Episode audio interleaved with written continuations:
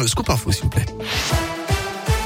C'est parti pour les vacances de la Toussaint. Bonne nouvelle sur les routes. Bison futé voie vert dans les deux sens aujourd'hui et demain. En revanche, attention si vous prenez le train, des travaux sont prévus ce week-end en gare de Tarare. Conséquence sur l'axe Lyon-Roanne, des cars de substitution seront mis en place. Et sur l'axe Clermont-Lyon, les trains assureront seulement la liaison Clermont-Roanne. Ensuite, les cars prendront le relais. À la une de l'actualité, soirée de tension hier soir à Geoffroy Guichard. Le match d'ouverture de la 11e journée de Ligue 1 entre Saint-Etienne et Angers a bien failli ne jamais débuter.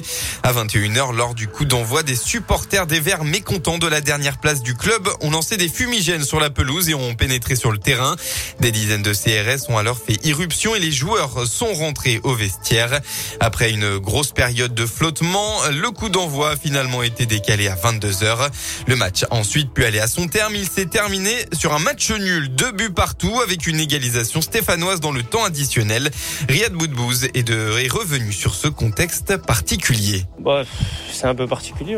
Personnellement, j'ai jamais vécu. Après, après, c'est des choses qui arrivent. Il y a de la frustration de notre part, de la part du public. Faut, faut aussi comprendre. C'est des gens qui sont, qui sont énervés, qui veulent voir le club plus haut. Et, voilà, nous, les joueurs, on comprend aussi cette situation et il faut savoir s'adapter. Voilà, c'est légitime. C'est, un club qui a toujours joué très haut en Ligue 1 et, et qui veut se maintenir et qui aujourd'hui est en danger. Donc, faut comprendre ses supporters. Et après, c'est sûr que dans cette situation, ça tourne souvent mal et on a réussi à relever la tête et à revenir dans ce match.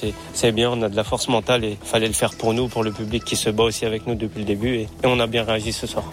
Au classement, pas de changement. La SSE reste 20e et donc dernier de la Ligue 1. Un drame en Haute-Loire hier. Un sexagénaire a mortellement été renversé à Brioude. Ça s'est passé vers 15h40. La victime a été heurtée par un, un véhicule alors qu'il circulait en fauteuil roulant. Âgé de 62 ans, il a été transporté en urgence absolue à l'hôpital, mais il est malheureusement décédé d'un arrêt cardio-respiratoire. Une marche blanche aujourd'hui en mémoire de Christiane Como. Il y a 17 ans, jour pour jour, cette quinquagénaire avait été enlevée sur le parking de sa résidence à Chassieux dans l'Est lyonnais. Son corps avait été retrouvé quatre mois plus tard dans l'Ain. L'affaire n'a jamais été résolue. D'après le progrès, la marche blanche partira à 9h30 du boulodrome de Chassieux. À Clermont, mardi dernier, le pilote du scooter a tenté d'échapper à la police alors qu'il faisait un wheeling sur les voies du tramway.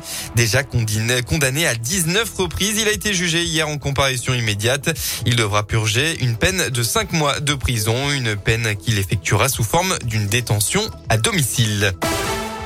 En sport du basket, hier soir, la chorale de Rouen s'est lourdement inclinée pour le compte de la cinquième journée du championnat élite sur le parquet de Dirjon. Les Rouennais ont été défaits 102 à 77. Aujourd'hui, on retrouve la JL de Bourg aussi à l'extérieur. Après deux défaites d'affilée, les Bressons comptent bien retrouver la victoire face au Portel à 20h. Merci.